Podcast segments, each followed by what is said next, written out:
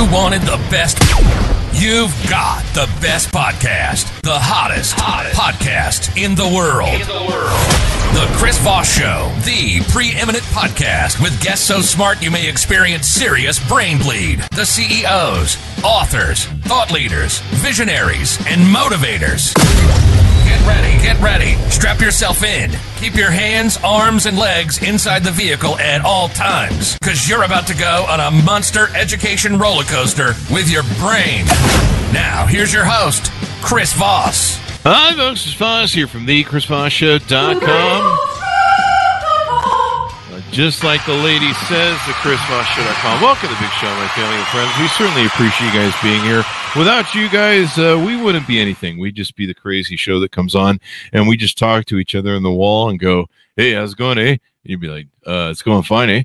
And then uh, that would be it. That would be like the whole show. But uh, thank you always for tuning in. Remember, for 15 years, three to four shows a weekday, uh, 15 to 20 shows a week we are pumping out these days, ladies and gentlemen. If you are not keeping up, there's a test on Saturdays, and uh, you want to be able to pass that test. So make sure you listen to every show. I'm always astounded after all I've seen and been through and the thousands of interviews we've done on the Chris Voss Show. Uh, to every time we have a guest on, there's new epiphanies, tidbits I learned, uh, little juicy gems, as we like to call them on the Chris Voss Show, the juicy gems of the Chris Voss glow that people get where you learn stuff that will change your life improve the quality of your uh improve the quality of your experience your life and uh if not you better go back and re-listen to each episode because you probably missed it. It probably went right by you. You were looking at your phone so don't do that anymore.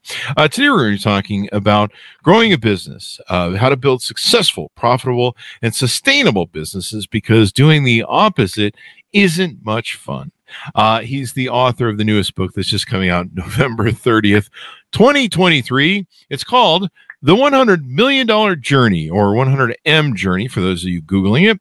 Uh, your guide to growing the business of your dreams without going off the cliff. That sounds like a good idea because I've been off a few cliffs in my life and uh, I've got some scars and it hurt and uh, I might be still bruised. Uh, John St. Pierre is uh, joining us on the show today. He's the author who's putting out this amazing book that you'll be able to pre order right now up until November 30th. And uh, what a great gift it gives away there, too. You can, you know, you might uh, make a part of those Black Friday sales, buy a whole bunch of them, give away for the holidays. Uh, John is an accomplished entrepreneur with incredible depth of experiences from both significant failures and successes. He's co-founded and led two companies he built and scaled to over 50 million in global revenues. One of which he lost dramatically, while the other grew to 100 million by implementing his entrepreneurial learnings, empowering others in the entrepreneur. uh, I'm sorry, in the Entrepreneurs United podcast. John is a trusted investor, speaker, and mentor to many entrepreneurs in the business world today. Welcome to the show, John. How are you? Doing great. Thanks, Chris. Thanks for having me. Thanks for coming. Really appreciate it. Give us your dot coms. Where do you want people to find you on the interwebs, please? Yeah, 100mjourney.com would be the, the spot to find our website.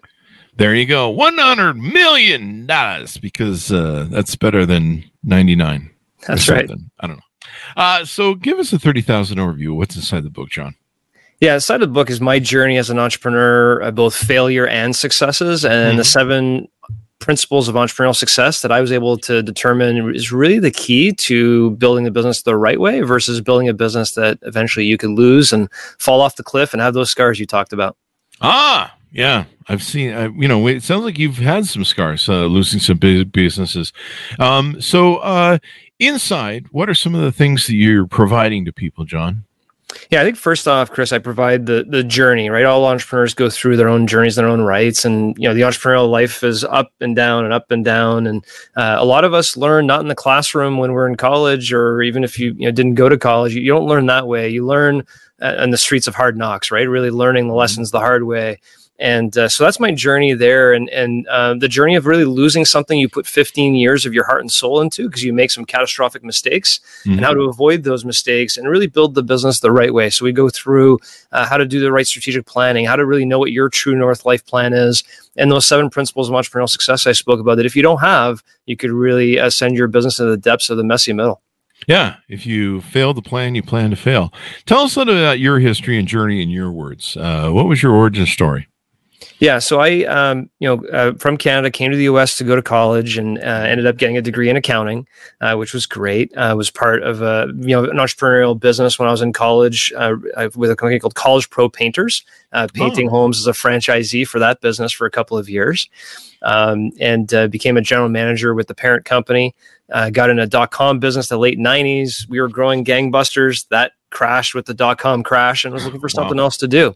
So in 2003, uh, started uh, a sports business mm-hmm. on one side, uh, which was a, more of a hobby business with my best friends, and started a, a, a construction project management company on the other side, which was my day job. Uh, so that's 20 years ago today. And um, I took one business and said, you know, this is a lot of fun. Let's grow this thing very aggressively and become the biggest company in the world in the uh, youth sports industry. Mm-hmm. And uh, we grew that to north of $50 million over a course of 15 years wow. and lost it in dramatic fashion and got fired from my own company five years ago this month. Uh, and uh, the company subsequently um, uh, fell apart uh, through the COVID crisis and uh, basically lost everything we had built. And mm-hmm. Uh, a lot of lessons learned there. Meanwhile, the other company uh, the tortoise was kind of you know continuing to grow and grow slowly, uh, but it wasn't as sexy or as exciting for me. Mm-hmm. But when I had my massive failure, I went back to that business and said, you know what, let's let's learn the principles I learned in this business and apply them over here and do it the right way. And subsequently, we're able to grow that business. Uh, from a little no, uh, south of five million dollars in revenues to north of a hundred million over wow. couple years, and did it the right way, and, and and didn't you know make the same mistakes I made before. Well, the good thing is you learned about you learn from your mistakes. A lot of people don't learn from their mistakes, especially you know they just they're just like, well, let's keep making the same mistakes. Maybe maybe if we just practice these mistakes and get better at them, the something different will happen. So um, you you talked about planning for a business, uh, and why is it important to plan or kind of sit, lay out your vision, et cetera, et cetera? Well, you know what, Chris, what I what I learned uh, is a very small percentage of entrepreneurs actually have a life plan for themselves, period. Ah. They grow their business. And that's what I was doing. I was growing my business for growth sake. I had this vision of building this large business, but I didn't really know why. Like, what was my goals as a person in life? And so, what I learned the second time around was, you know what? What do I want to achieve in my life? And let me mm-hmm. align my strategic business plan towards that as opposed to just having a strategic business plan over here and I'm just operating my life over here separately. And aligning those two became really, really important. A lot of businesses have plans, but they're not always aligned to the entrepreneurial's life plan. Yeah. Uh, and and it's important to kind of know what you want to achieve in your life. I, you're right. A lot of a lot of entrepreneurs we're kind of thinking the moment because we we kind of I don't know the way our businesses work. Sometimes is you're just you know you're fighting day to day. Sometimes, especially in the early days, you know, just to get to the next day. Sometimes or get to the next week. And so you know you're like, well, I'll enjoy life when when uh, this thing finally gets successful or not. Um, there's something you talk about in the book called Breaking Through the Messy Middle, implementing the seven strategic principles for entrepreneurial success. Can you tease out some of these uh, seven strategic principles? Yeah, I think, Chris, when you just mentioned it, when, when an entrepreneur goes through the startup years, right? It's the tough slugging. You're trying to pay yourself, let alone your employees, get something going. Wait, we're supposed to get paid for this? Yeah, well, eventually, right? uh, but eventually, you get to the point where your business is, let's call it a, a, nice lifestyle business, where you're paying yourself, you're paying yourself some money. You have a nice business, yeah. But you know, you start questioning: Do I really want to take this to the next level? And to take it to the next level is going to take some additional sacrifice, maybe some additional capital, uh, mm-hmm. other components that may take it. But as you start going from a lifestyle business to a high performance business, mm-hmm. there's this big chunk in the middle. I like to call the messy middle. And it's the most dangerous phase of a business because as you start growing from a lifestyle, very comfortable, I'm now earning income. I now got a nice business with some employees. We're doing good in, in, in our business. And you want to take it to become a very large, uh, high performance business. You start getting into messier terrain. You, you know, you get the growth paradox where as you grow, you need more employees, you need more customers, more problems happen. You bring on capital, you get diluted, you lose control of your business. There's a lot of you know areas there you just got to be careful about. Oh yeah, I mean, there's uh, it's a it's a wilderness of pitfalls, if you will, exactly. and traps and and places where you can go wrong. So, principle number one, you talk about protecting and growing your equity. Uh, how, tell us a little bit about that, if you could expand on it. Yeah, I think Chris, the best way to share that is with my own personal story. Right, uh, mm-hmm. uh, I always wanted to start a business with partners and you know you, you you hear all the horror stories about partners thankfully i had phenomenal partners but the reality was is i immediately was diluting myself out of the gate Wow. Uh, instead of starting a business myself and having the confidence that I can go build something, I Mhm. start a company at 25% or 33% ownership as opposed to 100%. And Oh. right off the bat, you're you're you're you're diluted. And a lot of times the value that everybody was bringing to the table was different and their contributions over time was different. And so Mhm. a lot of times you hear about partnerships ending and sometimes in very destructive manner because of the contributions of others, you know, aren't equitable. And so I, I learned over time that, you know, really protecting your equity, that's how you will create wealth through owning a business entity or a business asset. You have to protect that with all your might. And way too many times entrepreneurs just give it away loosely. They hire a good employee, they want to give them a piece of the business, or they partner up with people right off the bat. That's the one side of the coin. And the second co- side of the coin is how do you grow the value of your business so your mm-hmm. equity is worth more over time? So protecting and growing your equity is something I think entrepreneurs take way too much for granted and really need to sharpen in.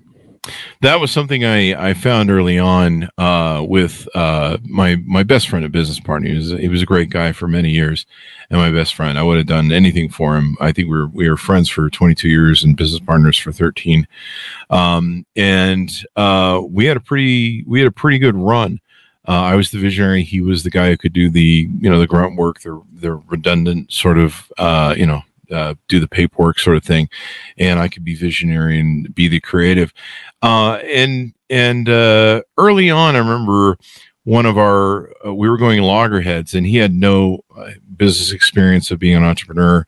Uh, and I did from multiple companies I'd owned before, and I I finally realized that w- we couldn't keep having these sort of conversations where he just you know someone without full experience, even though he had me my back in a lot of ways, uh, I, I couldn't do it. And so this very early on in the in the first few months, once we started hitting the skids, I, I said, no, we're changing this from 50 50 to 51 49. Yeah. I'm not going to ha- keep having these conversations 10 years from now. Um, I know more than you. I have more experience than you. And um, uh, yeah, I mean, just, I mean, and, and so the things we're arguing about, I wrote about in my book, the things that we are arguing about, um, if we if I'd let him win those arguments, we would have been bankrupt within don't know, a year or two. would have never made it off the ground. But uh, uh, and then you know the other thing you have that you talked about is uh, they can change. You know, mine changed. Mine got a Yoko Ono uh, girlfriend, wife, who uh, started whispering his ears. You know, you don't you don't need Chris. You don't need this. You know, you can do whatever you want. Blah blah blah, and you know, just really interfering with the business. Um, and for 13 years, he was pretty square, and then and then just enough of that loaded into his head and, and mucked it all, all up. Uh, and then um, I don't know that I would ever do partners ever again. Yeah. I really like if I don't own it and control it, I don't do it. If I if I were to do something involved a partnership, I would I would have earned equity in it. So like basically, okay, yeah, you can be a partner where you get a percentage, but you you know you either have to bring cash to the table for that position, and there has to be a continuing um, performance resolution or some type. Um, I mean, I tell people they should have a some sort of performa resolution. Just because you own fifty percent of the company doesn't mean you get fifty percent of the profits and and and whatever. It's it's how much you're. If you're working as much as I am, fine. But if not, you don't. And people do change, and he did change over the last couple years of the business where he was involved in it. I couldn't get him to help out. Uh, it was just, you know, and I'm like, I'm doing all this work, and he's getting the same fat check I am. That's and right. so I, I highly recommend uh, se- second what you say. Um, and and it, the whole thing could change. You know, we've done we've done small deals where we still hold controlling interests, but with a partner for like franchisee uh, build outs that we did, and uh, you know they promised the moon. I'll be there every day to do the thing. You know, and then you're like, Right. What, what happened to Joe? Yeah, I think a lot of entrepreneurs don't understand that going into a partnership is much like a marriage. You don't just talk to somebody at the at lunch one day and say, "Hey, let's be partners. Let's do Yeah. this thing 50-50," and then come to realize a couple of years later that it wasn't what you thought it was going to be. And Yeah. one of the things I talk about in the book, Chris, that it really resonates 100% what you talk about is way too often entrepreneurs just give their equity away too loosely on the formation or even later on. Yeah. And uh, one of the formats I've put in place is a phantom equity instrument that Oh. you know vests over a five year period. There's a threshold of performance that has to be like attained. Uh, it's treated like almost like a bonus, but it's actually based on the value of the company and how much it appreciates during their time there. So Mhm. it gets them involved. As you know, people want to own a piece of something; they want to be a part of it. Yep. That doesn't mean that they have to be you know doing taxes uh, voting on parts of the business other components of it as well you can bring people into your business and really incent them to grow the value without mm-hmm. making them an actual equity partner I think a lot of people when they start a business, they're like, "Hey, you know, we'll get a bunch of friends and blah blah blah," and I'm just like, "I just do the work yourself, man. Build yeah. it yourself. I mean, don't give away the equity. If you want to, if you want to yeah. your friends work for you, hire them. just, yeah. just you know what they also like an employee. you know what they also do though? They also get. I'm going to raise a ton of money. Mm-hmm. That's going to help me grow this business. Guess what? They give away equity that way as well. That's true too. Yeah. Yeah. And so that's really important. And and then you can get voted off the farm in cases like that, you know, where they go, Oh, you know, you suck at this or we don't like you. Um, we're just gonna replace you with somebody else. And you're like, Well, I have fifteen percent and they're like, have fun with that. See you. Bye. That's um, exactly what happened to me. Exactly. I mean, we formed a company, right? Uh, started mm-hmm. with a couple partners, had 33% ownership, but by the time I got fired, I had 8% ownership uh, and got voted off the island. Uh, mm-hmm. Lost control of the board and, and the trust of the board and, and lost the business. I poured 15 years of my heart wow. and soul into it, but I had diminishing returns at 8% ownership yeah. Uh, of what we had built. Yeah. Definitely. Uh, principle two, build your own capital. We've kind of alluded that a little bit. What's that about? Yeah, we did allude to it for sure. Um, if you're going to grow your business beyond its current stage, you got to know how fast your company can afford to grow. And mm-hmm. you need to know how much net operating cash flow your business is generating that you can reinvest in its growth. And if you don't, if you don't know how much capital you need to grow your business, but you try and grow beyond your skis, Mm-hmm. Well, guess what? You got to go hat in hand to the bank. You got to go to investors. I need more capital. I need to grow, and that violates principle number one: protect and grow your equity. So, how to build your own capital? You know, cash is king and queen.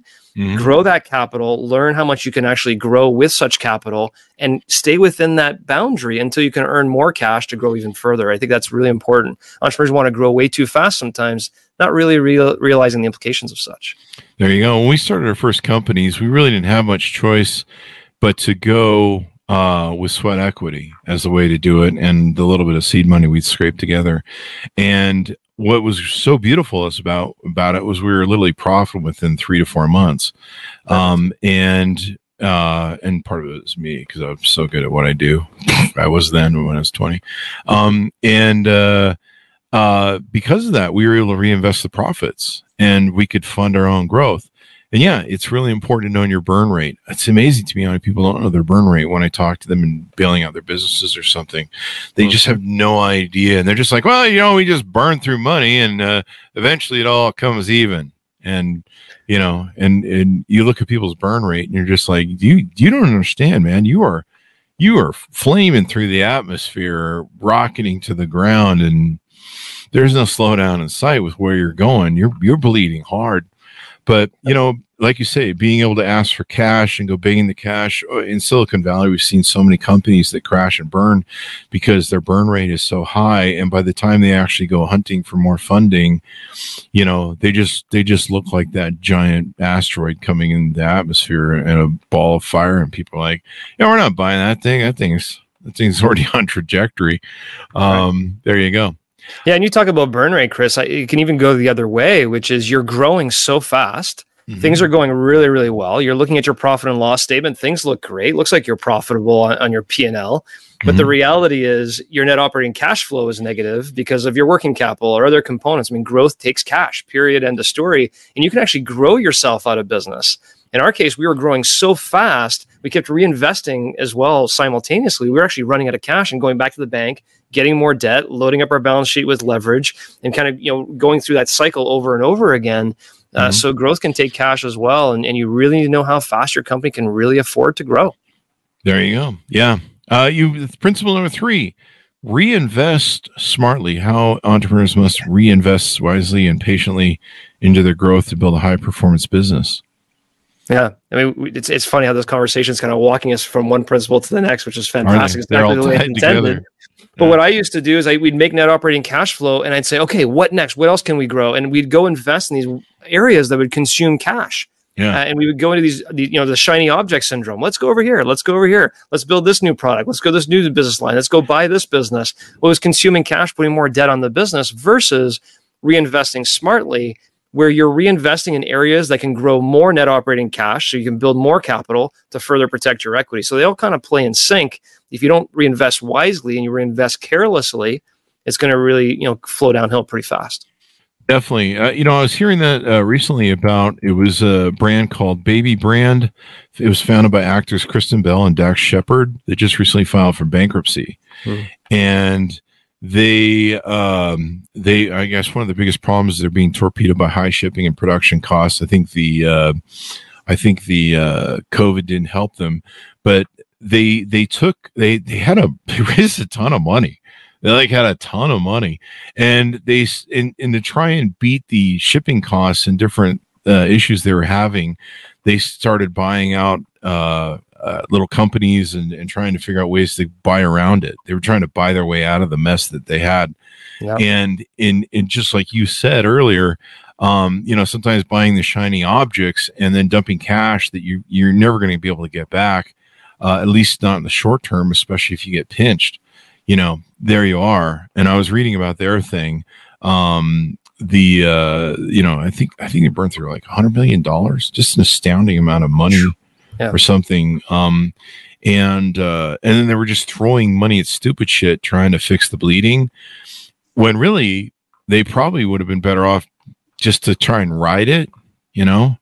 But but if you if you're going to compound your bleeding by you know, throwing a bunch of money at something that I'm trying to think of some other things that that I that I've read about. I think you know, there's probably an example there in WeWork. I mean, their recent bankruptcy, they just oh no question, what a day or two ago.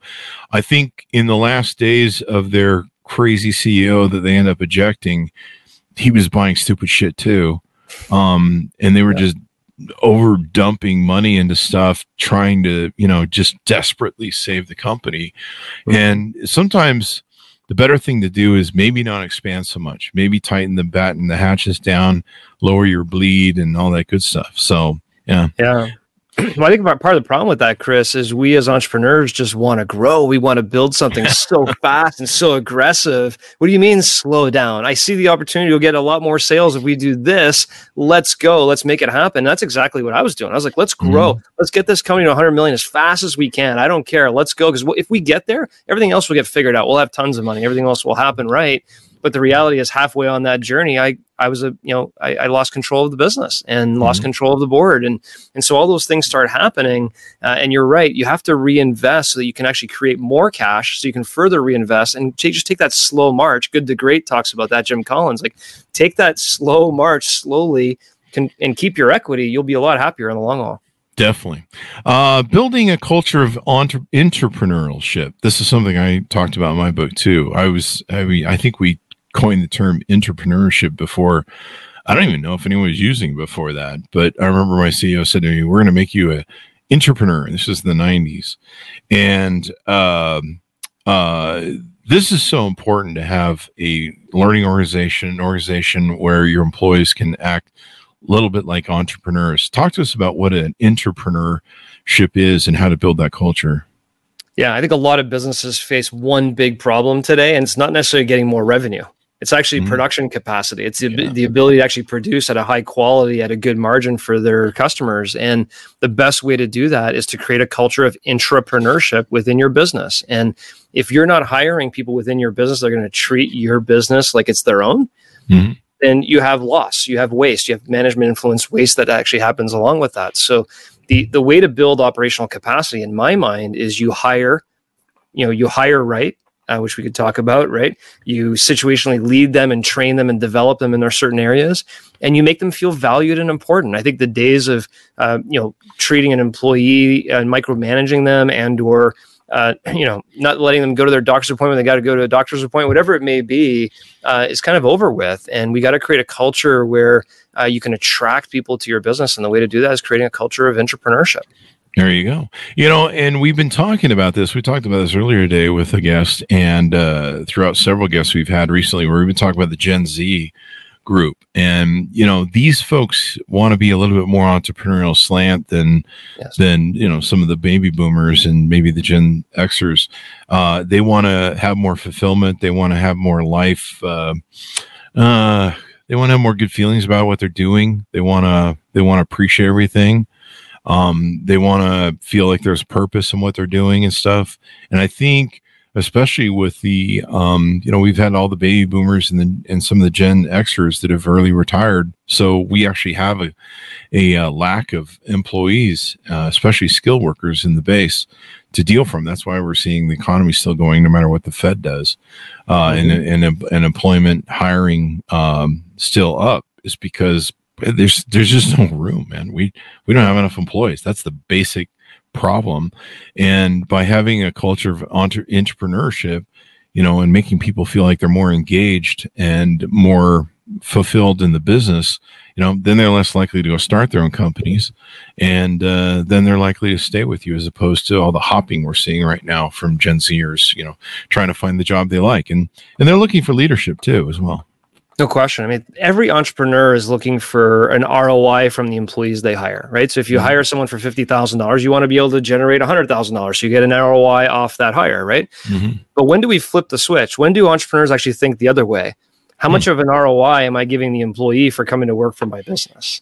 And that, hmm. that means a lot of things mentorship leadership development we talked about you know phantom equity opportunities you know before we really don't own a piece of the business with you necessarily but you hmm. give them a taste of the value appreciation that they participate in right make them feel like they own it and they're a part of it uh, i think it's so critical if you really want to be on the cutting edge of bringing on the top you know talent to your business you got to create that culture of intrapreneurship most definitely. I totally agree, especially with this new generation um, and what their sort of expectations are. I think they kind of, I think they're going to have more of an entrepreneurial slant than any other generation before.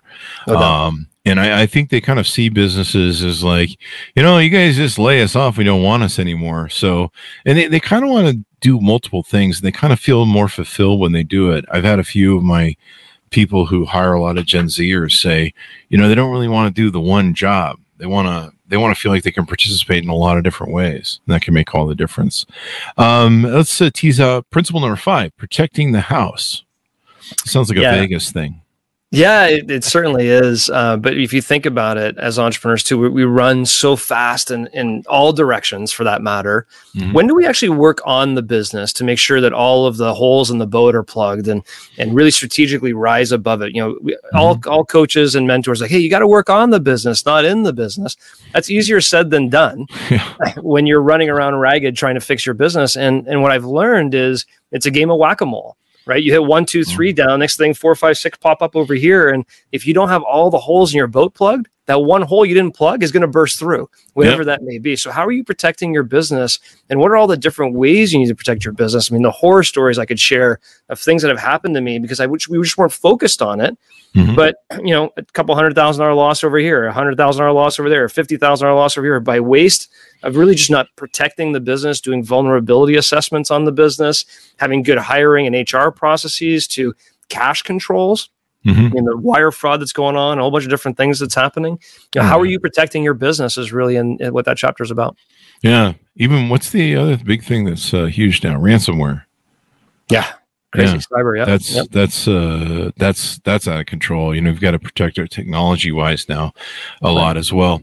a lot of uh, businesses don't think that's going to hit them. They, they think, oh, that's only for big governments and whatever. But it's gonna it's gonna come to small businesses, medium sized businesses as well. We really got to be careful. Yep. Internal fraud, et cetera, et cetera. Uh, one of the funny stories. Did I tell this in my book? I don't think this made it in the book, but I there's this there's a funny story where it was funny at the time. Uh, I had an employee walk into my uh, CEO's office and he plops down. He's one of my salespeople. He goes, "Hey, man." How's it going? He goes, oh, I'm doing good. And uh, he goes, Hey, man, uh, I found a way that, uh, you know, you get free office supplies to take home and set up your home office. I'm like, What? And he goes, He goes, Yeah, there's a room. There's a room uh, in the back there, where uh, they have like all these office supplies. You can just go in there and staplers and whatever you want, and you can set up a home office and work from home. And I'm like, at first, I thought, uh, "Are we on Candid Camera?" So, yeah, yeah. Is that that one show? Um, and I'm like, "Are you for real?"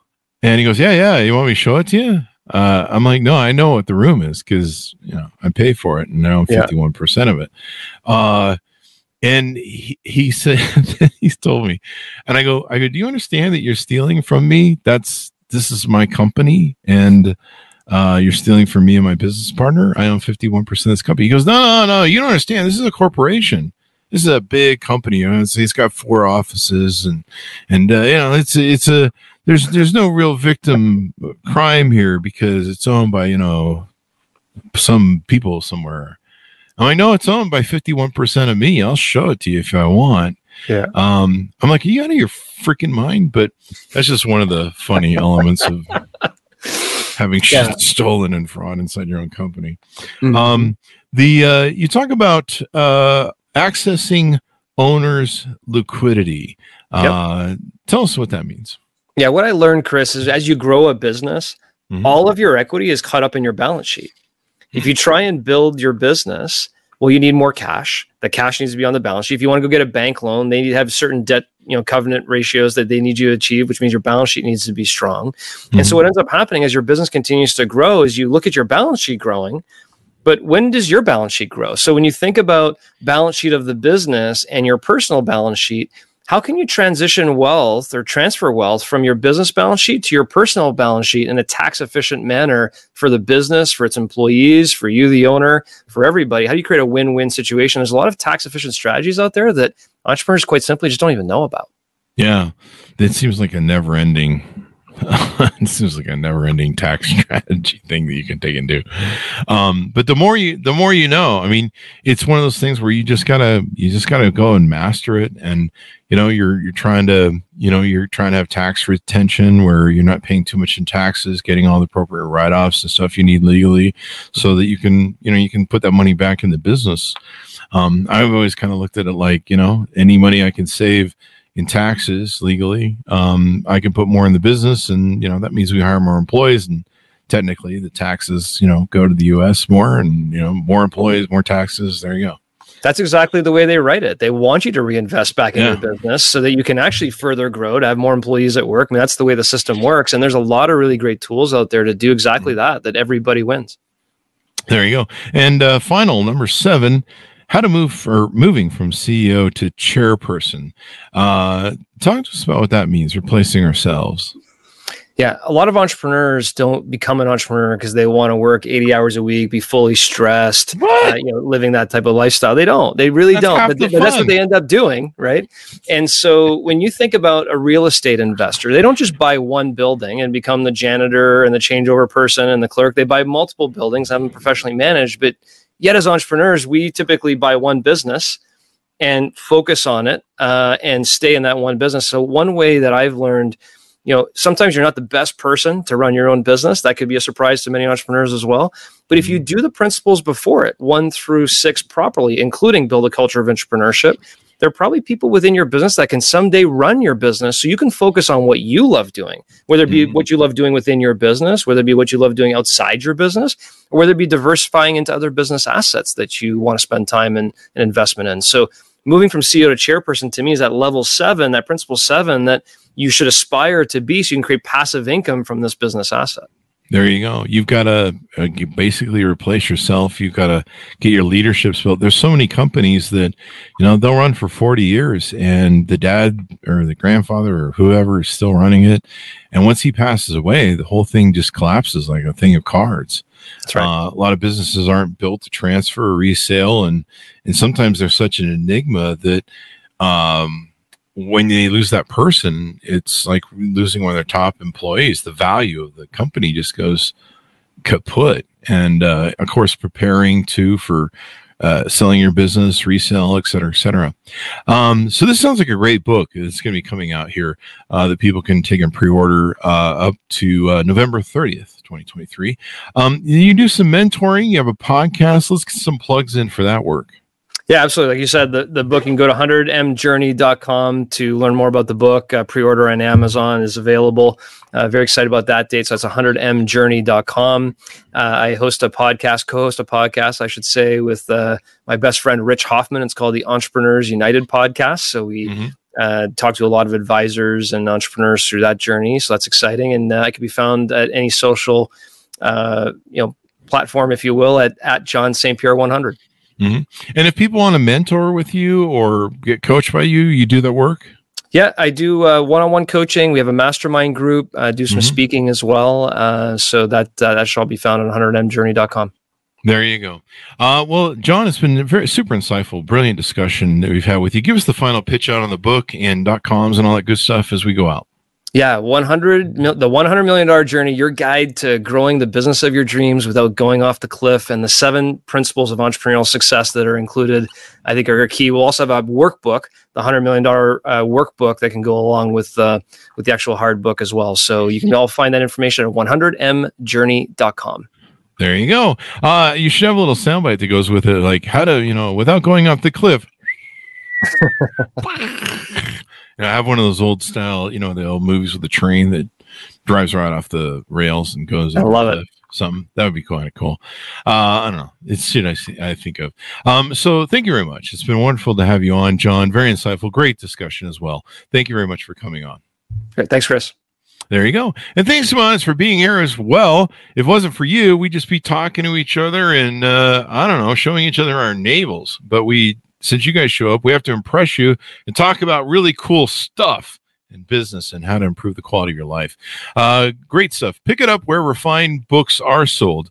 The $100 million journey, your guide to growing the business of your dreams without going off the cliff with the uh, uh, applicable soundtrack there of the train going woo. Maybe that should be on the cover. No, I'm just kidding.